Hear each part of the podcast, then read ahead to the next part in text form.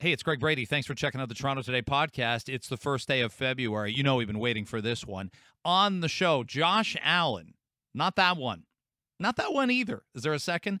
Uh, but this is a gym owner who's talking about the frustration of waiting to get back open all through January and then open, closed, open, closed. Hopefully, we're at the end of that. He's got an interesting comment on vaccine mandates as well for gyms moving forward. So I'd love for you to hear that. Anthony Furey from the Toronto Sun on the show as well.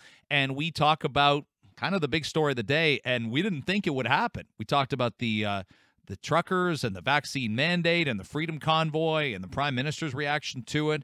But we didn't think the conservative leadership would change potentially this week. We go there. Is it going from Erin O'Toole to somebody else in the next 48 hours, no less? We get to it all. Toronto Today starts now. Have to start here, and it's the political soap opera of the day. The Conservative Party of Canada is going to have a new leader on Wednesday. I'm pretty sure of this now. And it'll be an interim leader, and it'll be Pierre Poilievre. Sure about that, Greg? I, no, I'm not sure that tomorrow's Wednesday. You can't be sure of very much anymore. But this looks like the direction it's going. And I cannot believe the timing of it. I, I think at a certain point, I wondered, what is the push here? And what was the all the people that were upset about the result of the election in September? You're having an election in a pandemic. Um, people were worried, frankly. People were obviously not nearly as vaccinated as we are now. Now, did we hit a wall? I remember saying this back to you back in July and August. Are we going to hit a vaccination wall at a certain point in time, even with first doses? You bet. Absolutely. Remember how the goalposts ended up moving. And I understood some of why the goalposts moved with regard to activities, um, but your own individual safety. You know when you started to feel safe again. Like we got to bring it back to just the conversation that that you and I are having right now about when you started to feel safe. Tremendously so after the first vaccination, certainly more so after the second. And then maybe you felt like, well, I could I could use that third shot. And we talked about this yesterday on the show, how Dr. Amit Arya made the point, um, who deals with palliative care, that probably at a certain point in time, we shouldn't have called the third shot a booster. and I call it a booster. And you probably this is like the term fully vaccinated. When is that? What does that look like? Are we reframing the case of, of who's fully vaccinated? Why does a 19 year old university student need to get the same amount of vaccines in their system as an 86 year old? Why is that? How do we how do we delineate between full vaccination? And we probably did this as well with the booster. So the election comes, and Erin O'Toole, I think, does passably well. They cannot break through here in Ontario right? You know that you've seen the numbers, and we had a really interesting uh, chat all August and September breaking it down. You might remember also in August, poll numbers were out saying Erin O'Toole is in great shape for this. Like the odds of whether he could form a minority government, and either you either have to force then the Liberals and NDP to to uh, to go full on coalition and take you out, and then boy, that would be a controversial thing if the Conservatives um, did something with the Bloc Québécois to stay in power. It didn't happen. The election results in terms of seats in the House of Commons almost mirrored what happened in late October of 2019. So now the conservatives feel like they've had enough. And they've been wrestling for, you know, for a direction for quite a long time now. Quite a long time. I don't think that's unfair to say. And they haven't stuck with something very long either post Stephen Harper. And the party in power tends to do this. In fact, it's happening way more frequently in Canada than it used to. If you look at numbers, by the way, in uh, the English Premier League, that's soccer league I follow. It shows that the uh, the length of time a manager gets there to run a club and create success for the club, it's infinitely shorter than it was 20 years ago. What is that? Well, politics is no different. So some of it is the internal pressure from the club. Some of it is expectation. Some of it is paying a higher salary. You pay someone a higher salary, you want results delivered. I understand that. That makes perfect sense to me. If I ran a business and I said, I brought you in, I recruited you, I gave you this opportunity, you have to be patient because you don't just want to keep chasing your tail over and over again. But we need to get results here. Well, so they're they're doing that with soccer coaches. I think we can make the case in the NFL that happens regularly, and it's starting to happen now in politics, where the liberals doing this with Michael Ignatieff and Stéphane Dion and, and throwing up all these leaders that were trying to beat Stephen Harper. You bet they were, absolutely they were. But now do the conservatives look like they're chasing it for a good chunk of time? Also, yes. Erin O'Toole was elected uh, it, it, it, to the leader of leadership of the Conservative Party of Canada only on August 24th of 2020. He had a year in a pandemic to set things straight before the Liberals called an election. That was an unpopular election. I didn't like it very much. A couple Liberal MPs told me they didn't like it very much. And I'm going to get to Justin Trudeau in just a sec. But this looks like an absolute coup d'etat, a bloodless coup, a non-violent coup from within the party. And I'm going to get to some of the details as to why that is the case. 35 MPs have put their name on a letter. They want to vote on the leadership. There's been so much private infighting over whether Erin O'Toole is the right person to lead the Conservative Party of Canada to a government. And they're not going to get a chance now to do so for at least what, another year and a half? We're talking maybe, maybe a fall 2023 election. I know that's not that's great. You might think that's great for radio. You guys get to talk about it. It's a lot of work. It's a lot of keeping up, and uh, and it's a lot of you know back and forth, and people get bored of politics sometimes. Giving us in the midst of this, as we're all just trying to find normalcy, three elections in four and a half years, or three elections in under five years, it's a lot to absorb. In the United States, they don't have to do that. Um, here's Justin Trudeau yesterday. I'm going to come back to this in this exchange in the House of Commons yesterday. I think it's telling on two fronts for the liberal reaction in in then not putting up a fight, and as well the future leader of the Conservative Party of Canada doing what he does best, and that's antagonizing. Um, but Justin Trudeau yesterday announced that we knew he was in isolation all weekend. We were critical of him yesterday on the show for not being out, and uh, I, I'm not talking about being out there in the protests in Ottawa on Saturday and Sunday, but he needed to be present in our minds, on our televisions, on this radio station. He needed to be somewhere, and he was not on Saturday or Sunday. You might think to yourself, I could, Greg, I couldn't, I couldn't watch that. I couldn't sit there as the leader of the country and not say something in Saturday in September and just retweet a bunch of things. That's all that, that's all that happened. Somebody in his communications office just hit and retweet on a few tweets from other people about um, marking the um, important things. I'm not saying they aren't. The five year anniversary of the of the of the terrible mosque shooting in Quebec City, um, or documenting a few other you know notes in terms of our collective calendar. But Justin Trudeau should have been in front of a camera talking at some point this weekend before yesterday. Turns out he has COVID 19. This uh, this news conference focused on that a little bit, but Trudeau certainly went there again when it came to the protesters. I don't mind this language if this is where you're going to go because I actually think you're taking it more seriously than glibly dismissing them as a fringe minority last Wednesday. Here's how it sounded.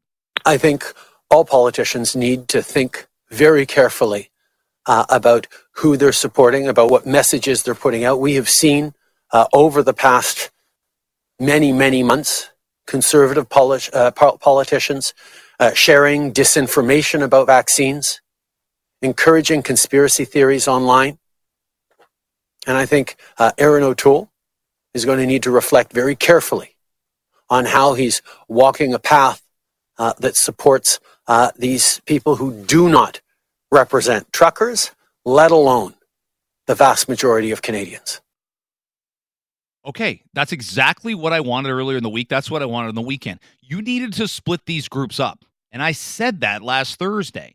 And some people were were, you know, uh, of course, you can can you make everybody happy at this point with any political opinion that anyone gives out? Of course not. Not right now. But that's what I wanted to hear a little more last week.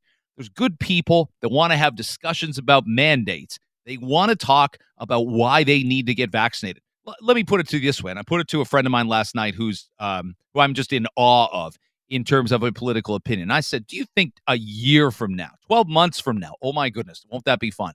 Although it'll be February, um, 12 months from now, will truckers need vaccinations uh, for COVID 19? Mandated for them. He said, absolutely not. Right, exactly. Or he asked me that, I should say, and I said absolutely not. And he laid out why he didn't think that would be the case. So this is a short term principle. The mandates were always meant to be a short term principle. I don't like them one bit. I don't. And you've heard me talk about it with either kids going to school, certain occupations. Um, I don't want to. I don't want to force the shot on people. I want you to get the shot via choice. I want you to read what I've read to become a three times vaccinated adult. But I do think there's elements of conversation we have to have about it. And if you said, hey, Greg, your fourth shot's coming up in April, I'm going to pump the brakes on that a little bit. I'm going to ask why. I'm going to ask those questions. But yesterday, Justin Trudeau split the groups up. He needed to do that last week. This is the most obvious thing on the planet. You want to have honest conversations if you're a trucker about w- and and what you do and it's so important, it's so vital, and you want to have real and sincere conversations. You want to come to me with a new level of, uh, of, of respect and sincerity, then I would say let's talk. If you've got the tinfoil hat going and you got your Bill Gates 5G sign and you think this is part of some cabal and George Soros is involved, I got no time. I got no time. And if you're here in Ottawa to cause violence and trouble and mayhem and uh and you know dance all over the grave of the unknown soldier, I got less than zero time for you. That was the st- it's 5 days late. It's already happened. It's it's borderline worthless at that point in time. Let me shift, uh, switch to this. Pierre Poilievre in uh, the House of Commons yesterday uh, calling out Justin Trudeau. And I think Mark Holland is uh, Ajax's MPP. So that's where I am. MP, I should say. He's been a long-time Liberal MP there. He gave the response for Justin Trudeau. But I think this is really significant. Sometimes you hear a lot of yelling. It's not quite the the uh, the UK Parliament, especially lately, um, with Boris Johnson's uh, foibles. That guy that guy parties like I don't know anybody I went to university with that parties as much as Boris Johnson does now. Like nobody. And I knew partiers. I was not one of them. I couldn't drink two nights in a row to save my life. But Boris Johnson lets it uh, lets it all out. Uh, lets he lets that hair down of his. That said, um, you usually would hear a lot more jeering and yelling. Liberals know that Pierre, with this, he's got him. He's he's got him. You can't claim false equivalency. You can't claim otherism or whataboutism if you're the Liberal Party and Justin Trudeau on doing what he did last week. He did the right thing yesterday. I got no problem with that message in terms of saying this group and then that group, this group and then that group. He did better job than he did the week before. Pierre Poilievre calls him out, and you don't hear very much jeering from the Liberal Party. Just like the Conservative Party of Canada, this might be a Liberal Party recognizing that the gas tank's getting a little empty for the Prime Minister of Canada. He's won three elections. There's not going to be a fourth. I think you and I both know that. Here's the exchange yesterday. Just because the Prime Minister dressed up in racist costumes so many times he can't remember them all doesn't mean every single liberal is a racist. Just because the Prime Minister had tried to help a corporation avoid prosecution after it stole from some of Africa's poorest people doesn't mean all liberals are racist. Just because about a half dozen liberal MPs who are racial minorities have complained about his treatment of them does not mean that all liberals are racist. That is guilt by association. Why doesn't the Prime Minister opt instead for personal responsibility? The Honourable Government House Leader. Mr. Speaker, uh, I hope that I've been clear in all of my comments that I respect the honourable colleagues on the other side, just as I believe they respect the colleagues that are on this side and the work that we do and the people that we are. There are times in our political discourse where we see things that are abhorrent, and all I would ask is that we equally call it out. When I saw swastikas on the street, when I saw what had happened, it's time to move on. And what I would ask is instead of trying to inflame the situation, let us de escalate the situation. Let us work together to find a way to stop the lockdown that is happening of this city so that citizens can move forward with their lives and any legitimate grievances can be fairly heard. Okay, there's Mark Holland, uh, the party whip for uh, for the Liberals. Poilievre's got got it going on. He he's got that down, and he digs deep. Okay, and it cuts like a knife, if you will, Bryan Adams. into the liberals. They know, they know that criticism is valid and it sticks. It sticks to the prime minister right now. Althia Raj um, said this yesterday and pointed this out. Mayor of Ottawa um, says people feel trapped. This was yesterday morning. Feel trapped in their own houses. Businesses are too afraid to open. Thugs are closing down the mall. He suggests the Ottawa police isn't enforcing laws and bylaws because they are scared this will incite more violence. Um, that sounds like an internal problem, and I'm not sure that's something. Is that a humble brag from the mayor of Ottawa, Jim Watson? Does that sound like leadership to you? Does that how what would we think if the mayor of New York City said that, or the mayor of Los Angeles uh, when the Rodney King riots happened? We got to do a bit better than that. Well, they're scared this will incite more violence. Who's running the show here? And many people are asking this uh, in Ottawa right now, possibly including our next guest. His name is Tim Abray. He put a video out about uh, a confrontation in his own neighborhood, and he's kind enough to take some time and join us now. Tim, it's Greg Brady. Thanks for coming on Toronto today. I appreciate it. No problem at all. Happy to join you. Um, what happened? I watched the video. It's hard to follow all the way, um, but the person I see with the white beard is is not you. That's somebody right in front of you that you're filming, right? When the video starts, the 18 second one? Yeah, he, he just uh, quite literally popped up in front of me. I was walking the route that my daughter takes to school because we've been surrounded by trucks all weekend. Uh, and I hadn't been out uh, since Sunday to check out how many of them were still there. So I went out to uh, it's an area called the Queen Elizabeth Driveway that runs right along the neighborhood we live in. So I went out to check it out. There weren't very many trucks right next to my part of the the strip, so I walked a bit further north towards Parliament Hill, uh, and there were a few trucks there. So I was just taking a few pictures because I was going to share them with my city councilor and talk to people. I'm you know I'm involved in the neighborhood and that sort of thing. Uh, and so I followed it up to uh, a park that's that's right across the street from from where my daughter goes to school, uh, and it's a very popular park in downtown Ottawa. It's right across from City Hall. It's like walking into Nathan Phillips Square. It's the equivalent of that. Uh, it's the equivalent of that in Ottawa. Uh, so I walked into the bottom edge of it. It's right next to our National Arts Center. Uh, and the second that I crossed the line from the pavement in the street into the park itself, I just raised my camera to take a picture uh, of the setup that was there. There was a huge encampment that had been set up.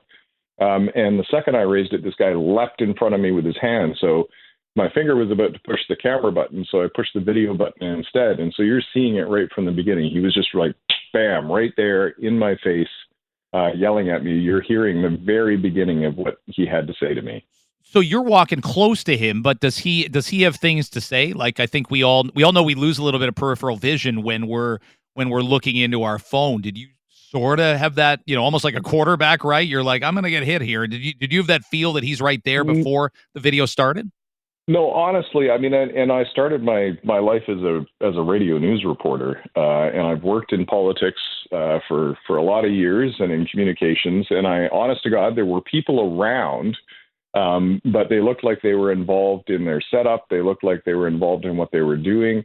And I was headed past them to head into the park. Uh, I wasn't even thinking about the fact that I was there or that they were there or that this would be an issue. And so does it does it become a physical confrontation? Like were you you were you were touched? Did you have no choice but to instinctively and, and protectively touch back? Uh, yeah, it was immediate. Uh, I'm I was I'm a bit bigger than the guy that you see in the video, so it uh, it really didn't concern me a ton initially. But he was he was yelling right in my face. He had his hand on my chest. He had his hand on my arm, um, and he was, as you can hear, screaming at me to get out. Um, and he he thought you were invading, sort of invading his territory, or it was just it was more yeah. the pictures in the video. Oh, no, he was making it clear that this was their territory, and you could hear him saying that uh, in the video. And um, and yeah, and so he wasn't having a lot of success in moving me. You can hear me talking to him initially, like, "What the heck are you doing?" And uh, so a much larger guy came over, and, and a third guy came over and uh, grabbed me by the arms and started physically lifting me out of the park. We have um, it, it's really we've got this universe right now. Given your your media savvy and you know Tim Abray's joining us by the way from uh, Ottawa on Toronto today. where some of these videos hit hit virally and you're like this looks like this looks like somebody that wanted trouble i don't see that with you i don't see that one bit with you but those do exist right did you think i'm going to post this and people are going to say it's a frame job. It's a setup. I went out looking. I, you know, you might even know the everybody's skeptical in this day yeah. and age, aren't they? No, I, I absolutely knew that that would be the case. I mean, I, I work in this area and I understood that that would be the case. But I also know that people in this town, uh, some of them know who I am and they know that this is going to be credible. And my purpose wasn't to draw attention to me. The purpose was to draw attention to the fact that somebody, I'm the guy in his mid 50s uh, I can walk into a, a professional guy. I, I do not present as an agitator. I had no sign. I was just wearing a parka and some gloves and a hat, and I had a phone, which makes me look like just about anybody else walking through downtown Ottawa.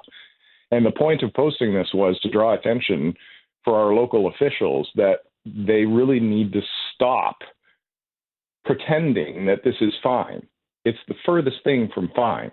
Uh, this was predictable. They were warned that this could happen, uh, and now they are attempting to backpedal and cover their asses about this, and they are not taking enough measures to make sure that the people of Ottawa are safe. Well, then, I mentioned that out of the gate, Tim, and I just yeah. I cannot believe Mayor Watson said this. Uh, that the I don't have the clip, but the Ottawa, I've other people have heard it, and they're like they were incredulous that, that you're almost like you're saying the quiet part out loud that police aren't enforcing bylaws. It's one thing to say, well, we're not going to give parking tickets out. Okay, fine, but the fact that the police are scared that this incites more violence. First of all, if I'm a cop, if I'm a hardworking law enforcement officer, and I've been told to stand down, I don't like that. And I also don't like the mayor of the city saying, yeah, that's the policy right now. Now I look even worse. Yeah, well, and I think it goes a lot further than that. I think that one of the reasons this thing is catching on is if you go back further in my timeline, you'll see that I've been paying attention to this the whole time. Um, and they really did roll out the red carpet for these folks. This was not just a case of people coming and camping. The strip along the edge of my neighborhood uh, is a good, just over a kilometer long.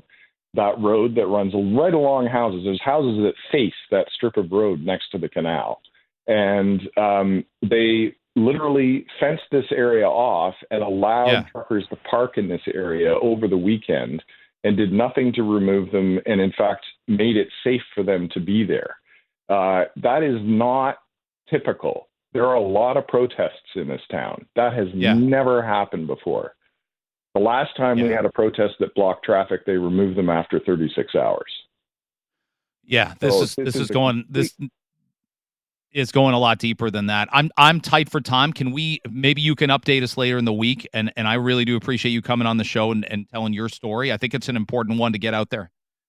You got it. Anytime. Uh, that's Tim Abray joining us. By the way, uh, listeners te- texting me Mark's Miller, Mark Miller's tweet. So Mark Miller um, from the uh, from the Liberal Party, who used to be the Indigenous Affairs Minister, here's tweet. On Saturday, a member of my family was accosted by a group of loud and aggressive protesters at the Rideau Center. Saturday, not yesterday when it was closed, and told to take off her mask. Where was the respect for her freedom? People are making this stuff up. Okay. So whatever you think about the people that went there with good intentions, and, and I, I I'm here for a conversation on the mandates. I always am. But let's not play this game here that things are being staged or set up or that the cops are doing what they're supposed to be doing in Ottawa. There's a lot to unravel through this. You don't have to have all your exercise outdoors anymore. We had Anthony Furey on. His gym was packed. Mine was busy last night around 8 30. Oh, the sauna. Guys having some chit chats in the sauna. We're back in business.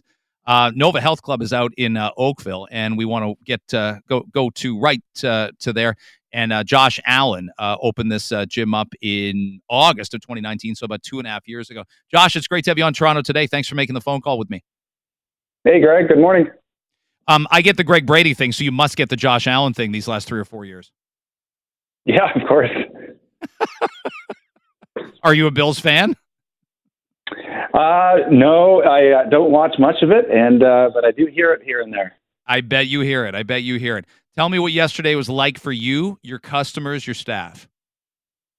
Uh, well, yesterday was uh, reopening, of course, as we, we all know, to be able to allow in person uh, personal training or people to be able to come into the facilities. And I was only in there for a little bit, actually, and uh, it was it was business as usual, and you know people are always excited to be able to come back in after. Uh, a lot of our members actually do switch online with us anytime that we're forced to uh, close up. So uh, we're, we're fortunate to have that. But uh, most of them are anxious to get back because in-person personal training is, is what we do, and uh, there, there's there's a big difference between online and, and in person, and you know it's it's all about the personal touch. So uh, they're happy, we're happy. Um, things are, are starting to move forward again. I think you you know that out when the weather has been nice outdoor when we've been shut out previously, like last April and May, or or for parts of the summer, people will find other alternatives. You must have had people banging down the door this month. It's January. It's been minus 20 every day. We have a massive snowstorm. Like walking's not as safe as it is uh, nine, 10 months of the year this month. So you must have had people begging to get let back in yesterday. Well, yeah, our members uh, want to be able to come back in. You know, they're uh, usually stuck in their small basement gym or in their garage where it's cold. And uh, yeah, like you said, there's no outdoor training options right now because it's been really cold. And um, yeah, so they're they're they're they're back in the the gym, and uh, we're we're rocking again. Josh Allen's joining us from Nova Health Club. I think about the. I, I overheard these two uh, older guys, older than me, so that's something. Um, but older guys in their mid sixties, early seventies, and the one guy was saying that his wife, um, her cancer was in remission. He was so thrilled that the gym was open, and they were having that ominous conversation that I'm sure a lot of gym members have, and I'm sure you've had with your staff. They were getting worried about rising numbers, and and he said, "We need this. We." We absolutely, this is our salvation to be able to come here. You must have it's one thing maybe for guys like you and me and, and people younger. And like I said, they can go maybe throw a football around with somebody. There's people in their 60s and 70s. This is their lifeline to staying fit and keeping their brain active as well at the gym. Yeah, that's a really good point. And uh, actually, the average age of our members is probably mid 50s to, to 60. So we, we do um, uh, survey uh, generally an older population here in downtown Oakville. And uh, yeah, at that point, you know, those that are committed to their health, and you know, all of our members are, they need the gym. That is part of their routine. It's part of being healthy. Uh, it's it's just like going to bed early and eating your your fruits and vegetables and you know healthy foods and all that stuff. So you know, taking that away is is essentially taking apart, taking away a, a piece of the puzzle to be able to help with overall health that even you know contributes to being able to uh, better be able to battle this COVID bug. Josh Allen, our guest from Nova Health Club. I wouldn't know anything about those last two things, sleep and vegetables, but I appreciate you uh, recommending them. I'm, I'm going to look into look into both those things. Um, I mentioned the um, the stress of of closing up. Did this last lockdown feel less understandable than the previous ones to you, your clientele, people people you talk to anecdotally? Yeah, you know, Greg, I I don't know how many lockdowns we've had in the fitness uh, industry. Um, maybe about five about now. You know, first one, everyone was okay. We got to do this. Second one, all right, yes, numbers are going up. Let's do this again. Third one is like, okay, uh, okay, I guess we got to do this. And then, you know, this last one, we're get, we're getting frustrated now. You know, because the whole, whole society is pretty much doing everything they can. And you know, the the COVID thing seems to be just part of our lifestyle now. And you know, then how do we can we adapt to it? You know, uh, like you said, the health and the exercise is a serious part of it, and we've got to be able to have that as part of the uh, uh, the solution. So taking that away, you know, after you know being two years into this, is just like why?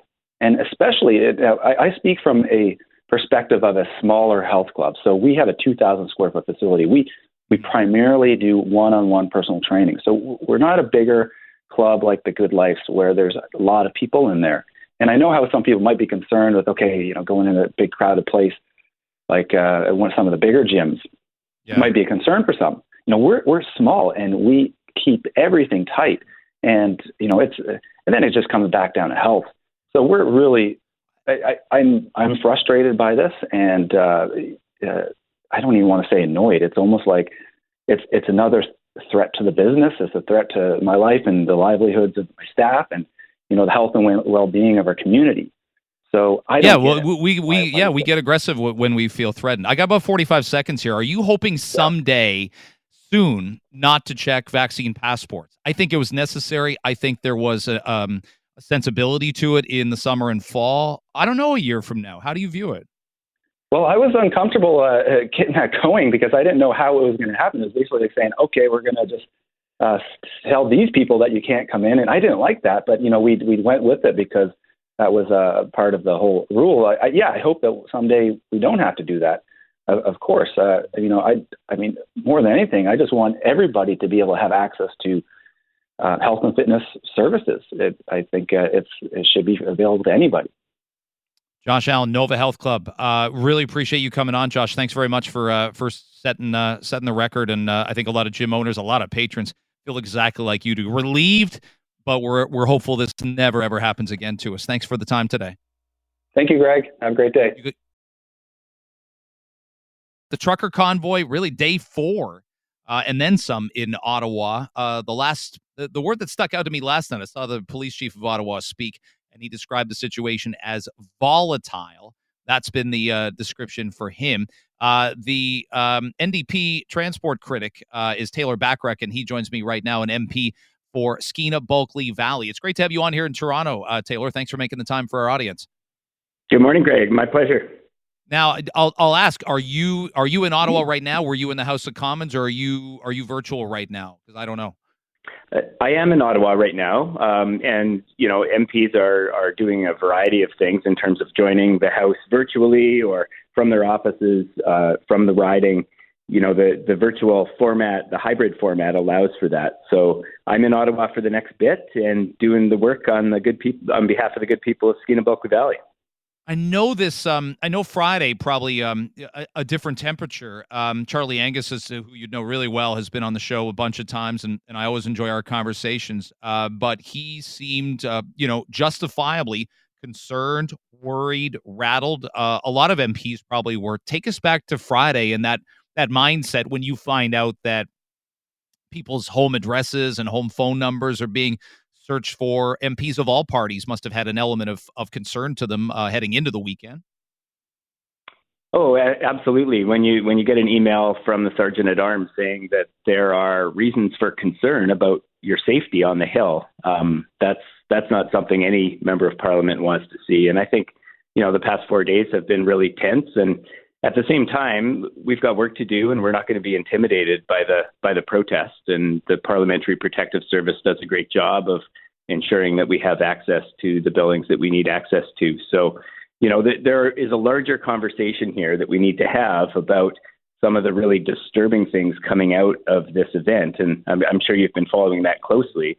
Uh, I just can't believe that, you know, we're seeing the swastika flown in our capital city, that we're hearing these uh, stories of harassment and abuse of people who live and work downtown uh, it's just completely unacceptable. And I think it's something that needs to be taken very seriously.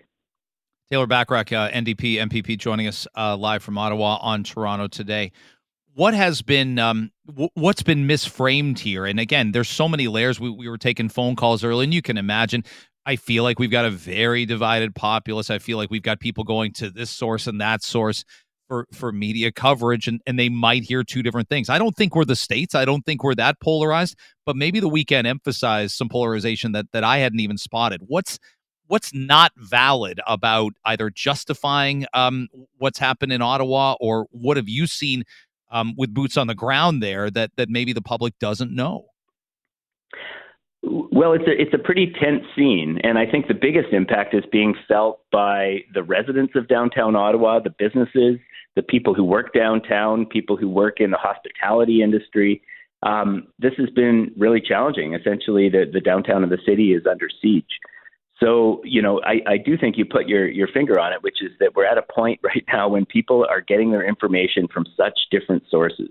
And, and we're in these information silos, and that's contributing to the polarization of our communities. And that's something that long term is, is very concerning. It's something that, that we need to address right now in Ottawa, you know, we need the government to help take the temperature down, to de-escalate things. We need the police to do their job and and to deal with this protest. I think uh, everyone has heard the words from the mayor and from the premier of Ontario. Um, people's patience uh, in terms of the city being being blocked off is is really uh, at its end. So um, you know, across Canada right now, People are tired and frustrated. We're in the second year of the pandemic. A lot of people are angry. and and that's getting expression in this protest. And and but I, I don't see how this convoy and and how what they're trying to do really brings an end to the pandemic. That's what we all want to see. We want to see uh, Canada get past this this fifth wave so we can get back to normal. Um, we know that the best approach to doing that is following the public health advice and getting vaccinated. That's that's really clear. So you know th- there are a lot of concerning aspects about this event. We need to come together around what we need to do to get past this pandemic. Taylor Bachrach, our guest on Toronto today on 640 Toronto. Is there is there potential that this was meant to be by many people coming to Ottawa uh, an honest attempt um, at at getting attention to a sincere conversation about vaccine mandates and where we go forward? But like a lot of protests that that happen, you know, worldwide. Forget just here in in Canada or where you are in Ottawa they get co-opted messages get lines get blurred messages get scrambled and, and then you can't have that honest and sincere conversation how did you view it building up to the weekend yeah, you know, I, I hear that message coming out from various folks who are trying to, to you know, downplay some of the more extreme elements of this. I, I try to take these things at face value. And so what I do is I, I look at who's organizing it, who's behind this, and what are their motivations, what are their plans. And their their plans aren't for a sincere conversation about uh, public health policy. That's not their plan. If you go to the Canada Unity website and read this so called Memorandum of Understanding, their plan is to somehow overthrow a democratically elected government by forming a committee with the Governor General and the Senate. Like this is this is not a uh, you know this is not the kind of proposal that leads us to any kind of solution. So absolutely, there you know there are people who you know, some of them may be misinformed who who got involved in this and want to express their anger and their their frustration. But when you look at at the at the um, the organizing power behind this and what their goals and aims are and the groups that they're associated with, you see some really disturbing things.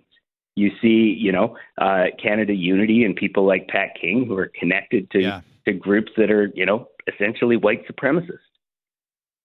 Yeah, it's it's incredibly hateful and, and and problematic. How how many of your constituents call you and say this restriction, that restriction? I think we have a. I hope most of us have a better understanding of of what's of what's provincial um, jurisdiction and healthcare and education. Almost, I wouldn't say almost exclusively land at the feet of provinces. Um, but but they do, and there's probably only so much. You're a federal government MP, you know, you're a federal MP, and I'm sure you have to tell constituents gently and and, and, with empathy that there's only so much you can do about school rules, regulations, healthcare. There's only so much, right? Oh, absolutely, and I, I, I think that that distinction, uh, you know, doesn't necessarily come through in the debate. This whole thing started around a, a policy debate around lifting the border exemptions for truck drivers. And, and that issue has been almost completely lost in over the past four days. When you, when you go down to the protest and you, you look at the placards and you, you listen to the messages coming out, um, this isn't about that. This is, this is about a much deeper, much more troubling message around, uh, you know, anti-vax, anti, uh, public health measures, all of these other things. When we look at the, the original conversation about supply chains, there's actually a, a, an important and serious conversation that we need to have about how we build resilient transportation systems in our country in the face not only of pandemics, but of extreme weather events and all sorts of other challenges. There's a, a real challenge around uh, container shipping and some of the congestion in the container shipping world. Um, we need to have that conversation, and it's tough to have that serious policy conversation when it gets clouded by all of this other rhetoric and these very divisive and troubling uh, messages coming out of of this this current event. I know uh, your leader Jagmeet Singh was was critical at times and has been of of the tone of the prime minister. What do you what did you see from the prime minister yesterday in terms of tone? Well, we, we need more than ever. We need uh, to take the temperature down. We need, you know, we need to ensure that we're able to come together around the public health advice and around getting through this together. Uh, two years in, things feel pretty tense. The the fabric of the country is stretched pretty tight, and um, we need, uh, you know, we need people in leadership positions who are able to speak to that moment and who are able to bring people together. And I think there's a you know there's a temptation at times like these to divide people, and I I, I don't think that that's the right instinct. The we need we need to, to bring people together. We need to be firm. We need to ensure that good information is getting out there, that we're transparent, that we're building trust.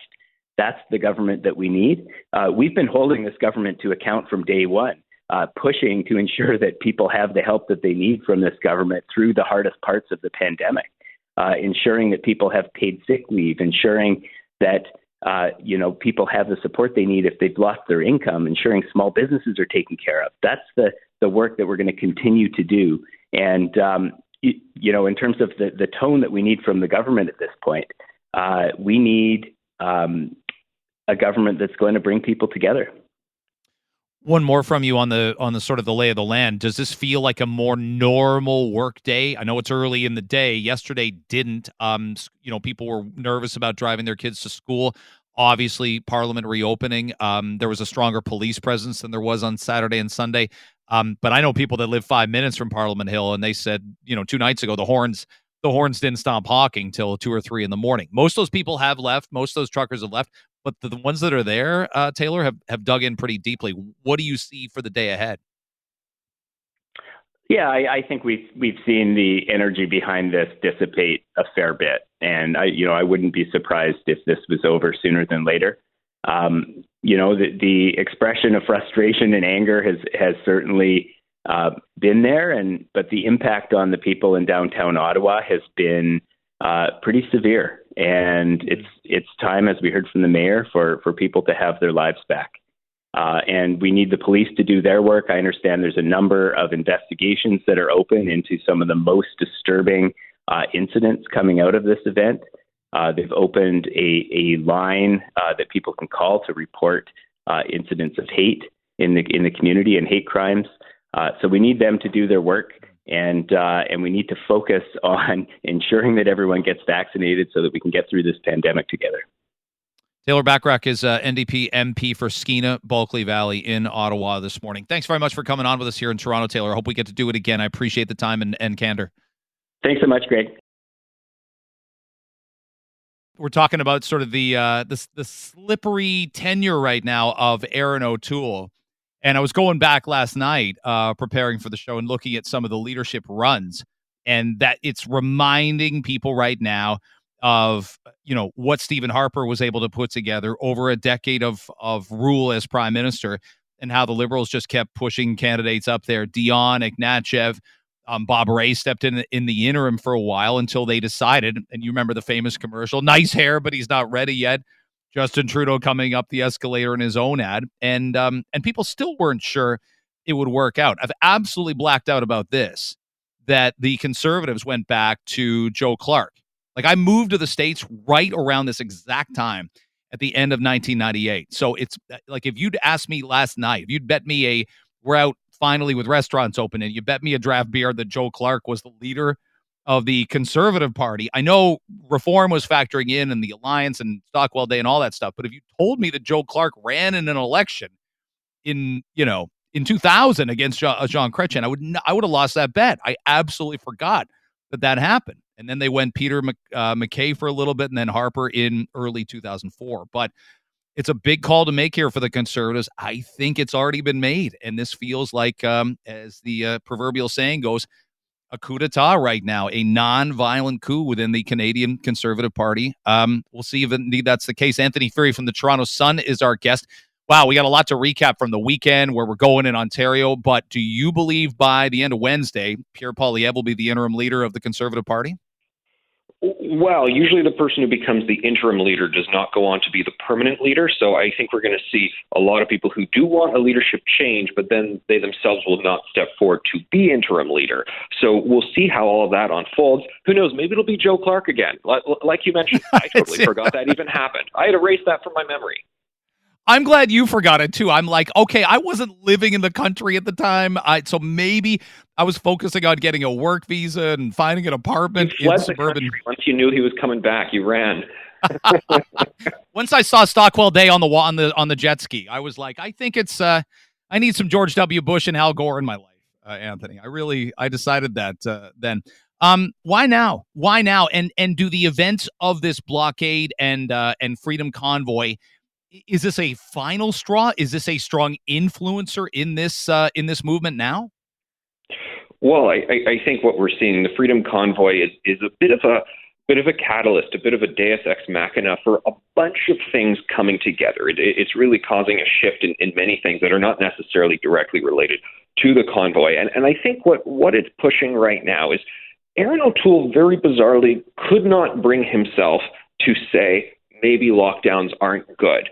Uh, in obviously the first wave, we all understood that. Second wave, it was harder for people to say that. But even third wave, even more recently, uh, just the past few weeks, he couldn't bring himself to say it wasn't good that Ontario and Quebec were in lockdown. And I know there's a, a lot of Ontario MPPs in the conservative backbench, uh, the Doug Ford backbench, who are kind of unhappy with things. Some of them uh, just laughed like Roman Baber did. Others have been grumbling all along. Federal conservatives, as the months went by, got increasingly frustrated because their constituents all across the country have been talking about the harms of lockdowns. They're upset. They wanted to speak about that. And Erin O'Toole was always putting a lid on it. And finally, even now, he, he just couldn't bring himself uh, to say that, you know, we have a problem with this. Even when we have new polls out, Angus Reid Institute saying 55% of Canadians say, let's be done with all COVID restrictions like they did in the UK. Yet Erin O'Toole has just still been so soft on that. And I think there's just incredible frustration that one of one of really the, the, the biggest things that's kind of happened to us from government in our lives, government, you know, micromanaging all aspects of our lives, something that conservatives are, are of course more philosophically inclined to be against Erin O'Toole just refuses to rise to the occasion. And I think that's the frustration within caucus. They've just had enough. Anthony Furey from the Toronto Sun, our guest on Toronto today with Greg Brady on 640 Toronto.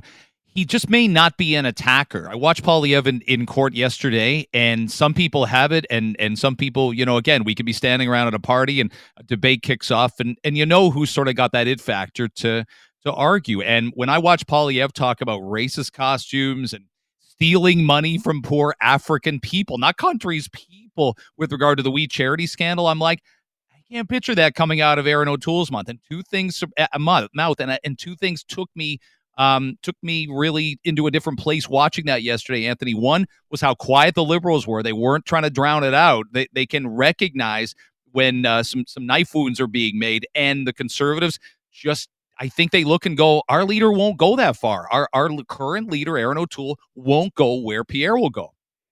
No, absolutely. I mean, they say in politics that you want to uh, define your opponent uh, before they can define themselves. You want to define yourself before your opponent can define you. And Erin O'Toole is, is not particularly good at getting out there and, and defining others or fighting back when people attempt to define him. I mean, he's kind of let himself just be defined by Trudeau, and uh, he's obviously very sensitive to any sort of uh, uh, slight that comes his way from the CBC, from the Toronto Star, from people who aren't going to vote with him anyway. Pierre Poilievre doesn't play that game. He doesn't let himself get boxed in.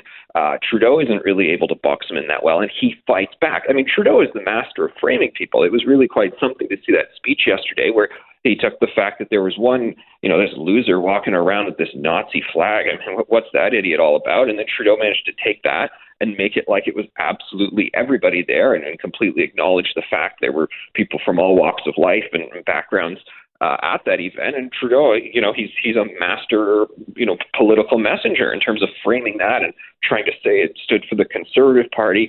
And Erin O'Toole just kind of lets that happen to him. I will say Erin O'Toole can attack. Did you see that Facebook post he made attacking yeah. his own party? That was the most aggressive attacks he's really done. I mean, if he had managed to talk like that during the last federal election about Trudeau, maybe he would have won.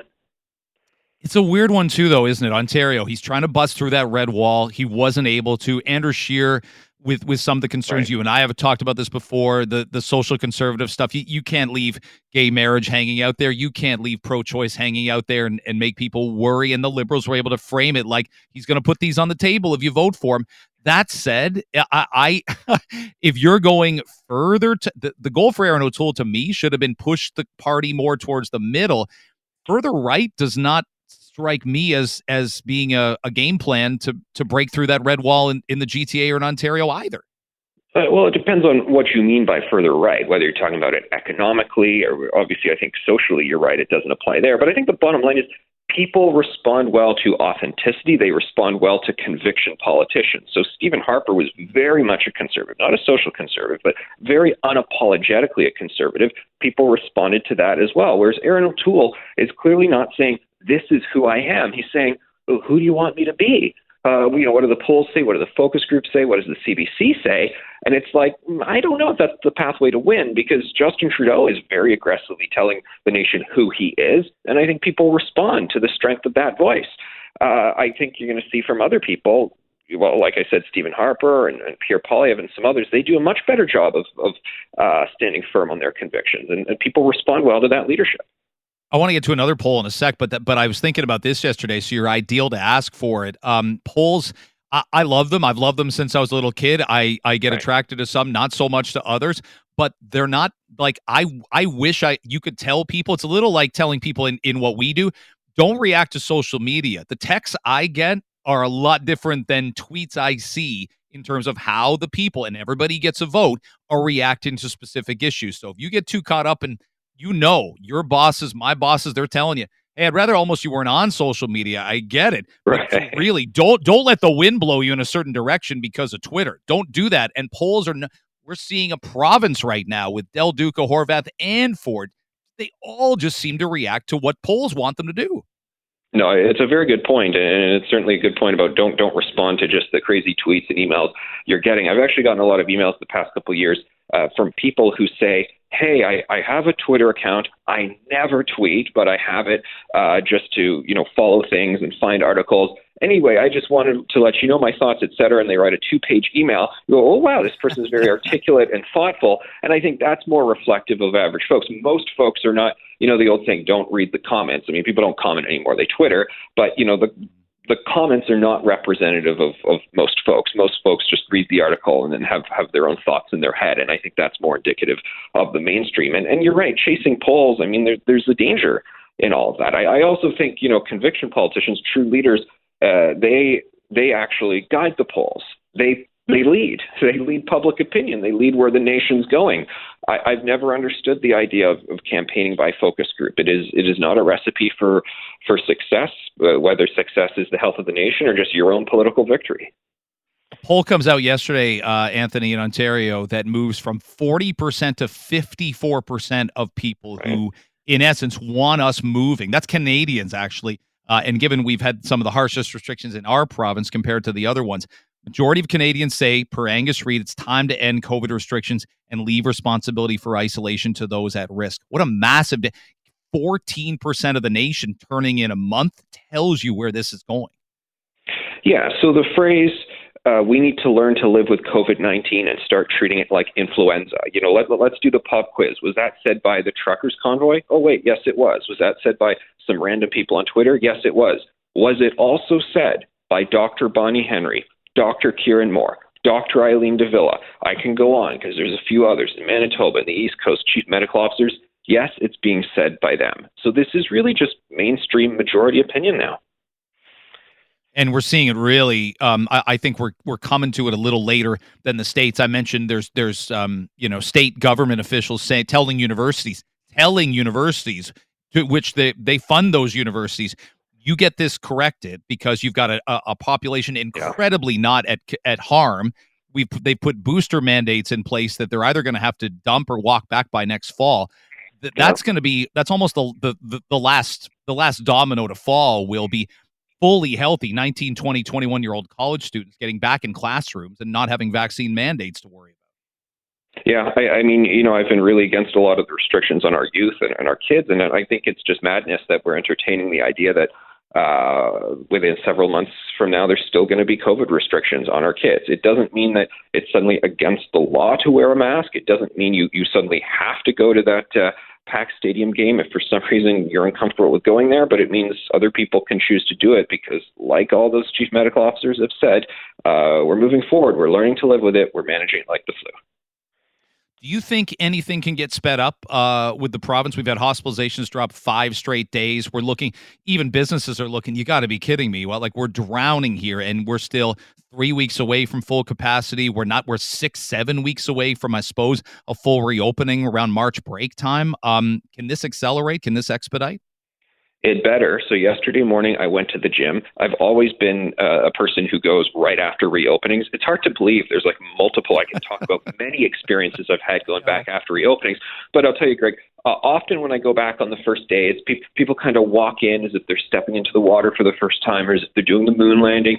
Oh, okay, I take the precautions. You know, do the uh, grab the hand sanitizer. Oh, keep away from this person. Greg, yesterday there was none of that everybody just kind of walked in. They're like, okay, yeah, done with this garbage. Anyway, let's get back to work.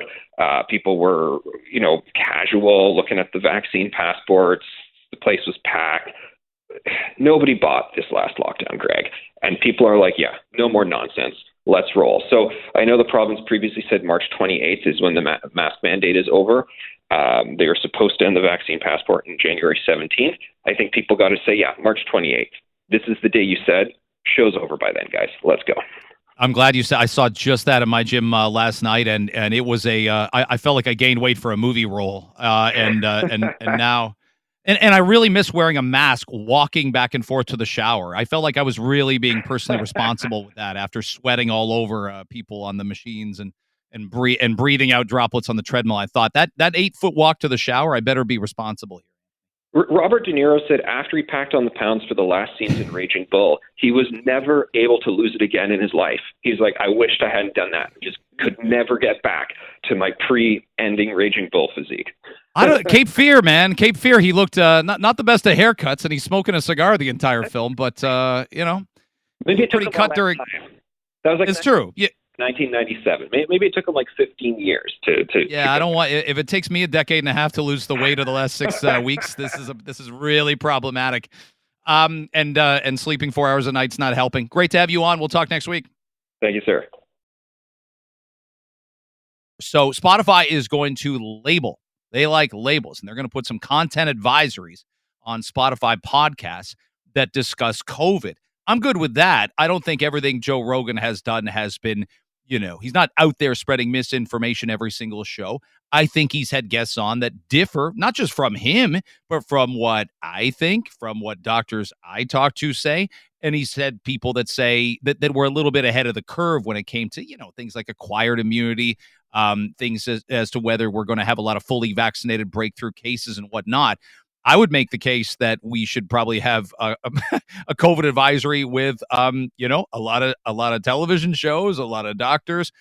Absolutely, that should be the case. But what does this mean uh, in the long term and even the short term for what uh, what Spotify is? We love chatting to our next guest. He's writer and media consultant at ThinkStart.ca, and he is Mohit Rajhans. It's great to have you on again, Mohit. Uh, thanks for making the hey, time.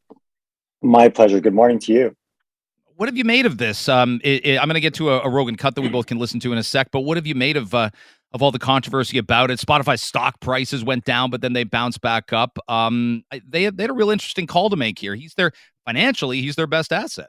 You know, the Spotify, um, the podcasting business itself has started to take such a different turn. Uh, in the business, they call it the Joe effects because there's Joe Budden and Joe Rogan, and they sign these monster podcast deals with these big these big podcasting companies and they're getting paid a lot of money and no one's really clear about how they're supposed to make them back. So I think this whole process with Spotify and Joe Rogan has to be taken into consideration from three different perspectives. One, the listener, right? Which you just said, they're going to get uh, a qualification prior to that, which is how much hip hop are you going to put that in front of if you're going to put that mm. in front of podcasts, right? And then the second thing is advertisers. You know, advertisers in the audio space are very cautious about how much time they're spent in your ears. And if you're taking away time away from that by putting these cautions, et cetera, it's going to be a big problem. And the third thing, and I think more importantly, is is Spotify a media company or is it a platform? And those are two different things. If you're producing content, you're responsible for an entirely different thing than you are if you're just letting people upload content.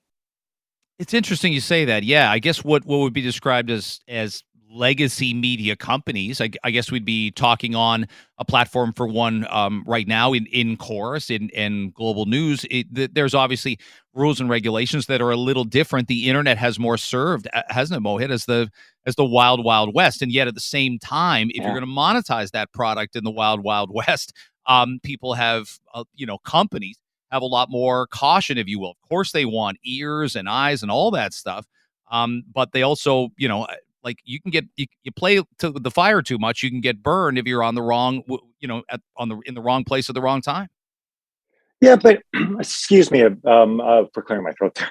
Uh, Joe Rogan is a Swiss Army knife in Hollywood. You know, he is a pay to play type person. If you look at everything from Fear Factor to wrestling, so anything he's done, the one thing, so what I'm saying to you is that he will have opinions like Howard Stern had opinions. They'll evolve over the years. He's the host.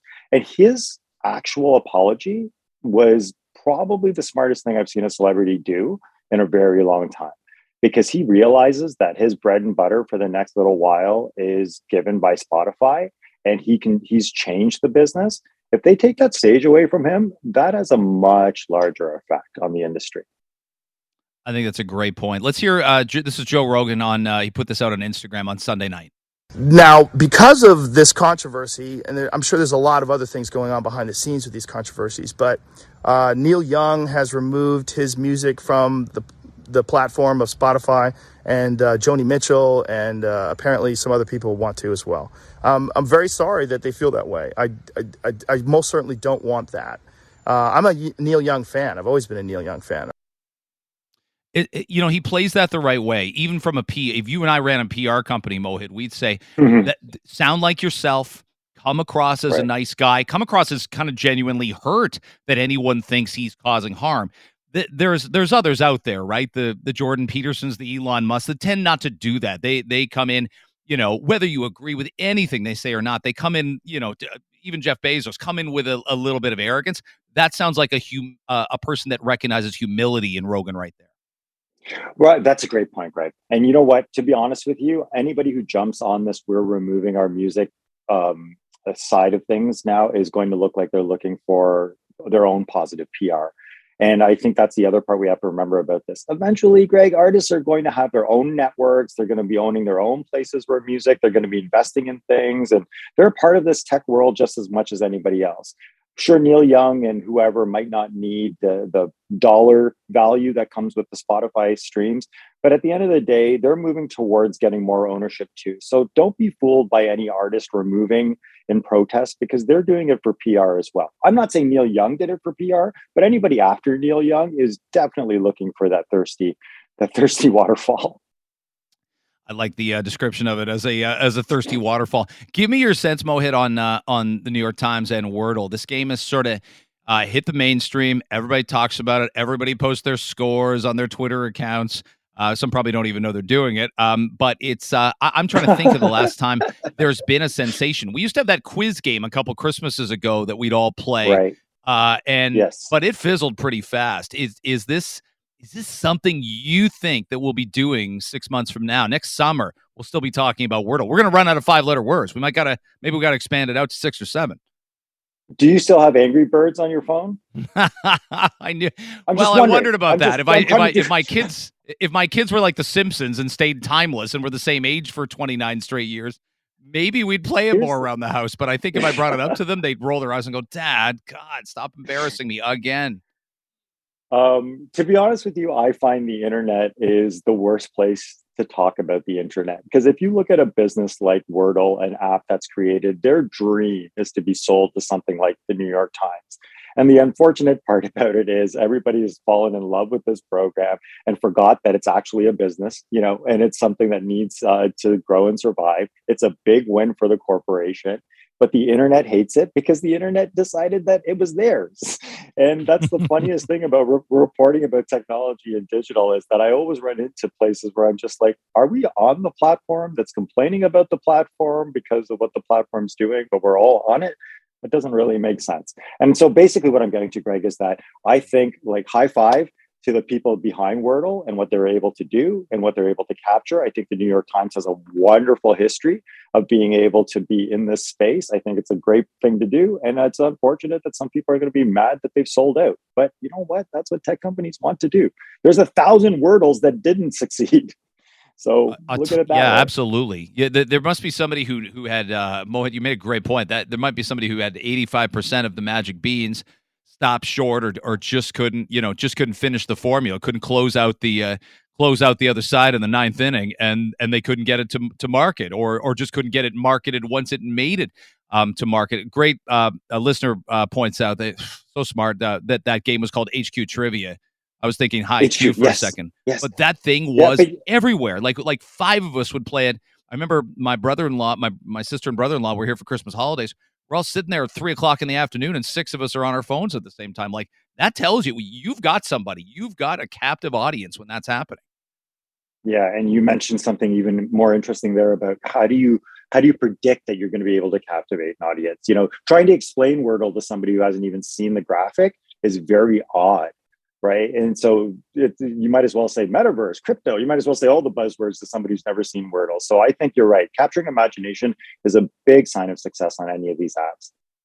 it's it's not unlike people thinking, well, I used to get it for free on the internet. I mean, let's face it, we had Yeah, Napster and other music downloading services, and then all of a sudden, what's this 99 cents a song business? And people still to this day, newspapers have been on the internet for 20 plus years, and they're ah, I was I would have read that article, but it was behind a paywall. And I'm like, yeah, yeah, you do realize that mom and dad used to bring three newspapers home a day and they'd pay for those from variety Right. stores. So you you've got to pay the writers and the publishers and the people that print out the pictures. You do.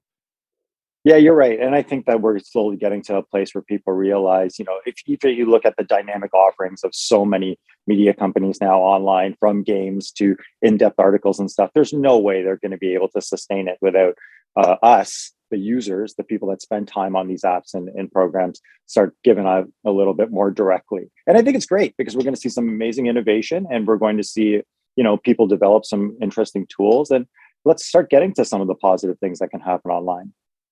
I got a couple minutes here. Um, fitness and the idea of online fitness. Omicron sort of closed up. I just got back yesterday, and it's uh, it, it's uh, the struggle is real, Mohit. It, it's it is not it's not going to be very fun. Uh, the spread of Omicron has uh, has really pushed the fitness industry around a little bit, and uh, and you noticed a lot of trends from uh, you know people have just they've almost just put their hands up in the air and said, "I'm going to wait this out, and I'm going to try and take the pounds off when I get back." We've we've been at this open close open close for 21 months, and this last stretch has really been demoralizing. And, and look outside, what are we supposed to do?